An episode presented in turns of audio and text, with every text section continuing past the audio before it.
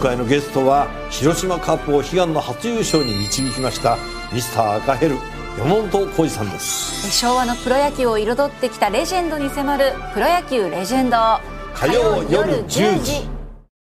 今週は医師で医療ジャーナリストの森田豊さんをお迎えして音の医学というテーマで医療と音のさまざまな関係について伺っております。さあ先生最終日今日はどういったお話でしょうか？今日ははい。音楽と手術の関係なんです。お手術。おー。なるほどあのドイツハイデルベルグ大学の研究なんですけれど手術中に音楽を流すと執刀医のパフォーマンスが上がるというものがあるんです。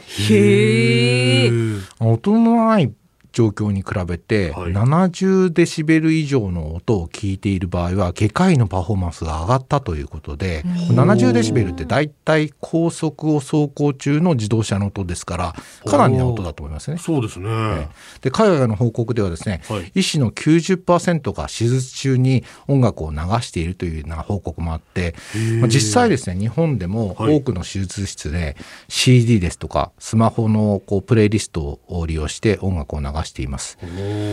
あとあの局所麻酔の場合は、はい。患者さん自身が曲を選べることも多く、まあ、その場合にはですね手術に対する緊張とか不安を和らげるという効果があるので、えーまあ、患者さんが選ぶわけですけど、はい。全身麻酔の場合は患者さんが寝てしまいますので、うんうんうん。まあ、医師が、まあ、あの手術が進めやすい曲を選んでいるというのが現状ですよね。そうなんだ、でもこれね、まあ、局所麻酔の場合はそうやって患者さん選ぶことできると思いますが全身麻酔の場合はお医者さんが決めると。そうなるとお医者さんどういう曲聴いてんだろうっていうのはこれ興味深いですね。気になります、あの手術中の音楽についてですね調査結果っていうのがありますんで紹介しようと思います。50カ国以上まあ700人以上の外科医や医療関係者に調査したところ、ええ医師の90%が手術中にまあオペ室で音楽を流しているということが分かって、すごいワールドワイドなんですね。ねそうですね。で、さらにその中のはい。3割は自分でうん。手術用のプレイリストを作成してたと。いう。結構こだわりがあるんですね皆さん、ね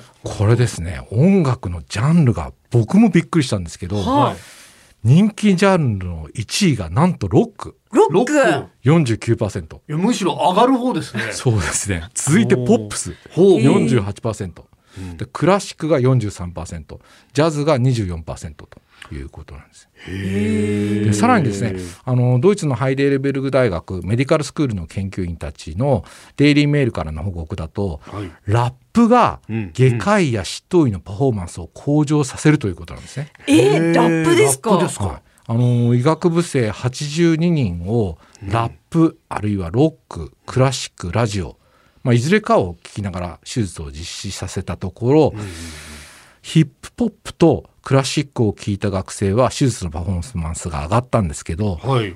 ロックとラジオを聞いた学生のパフォーマンスは下がってしまったという結果なんです。ええ？そうなんですか？ラジオパフォーマンス下がっちゃうんですか？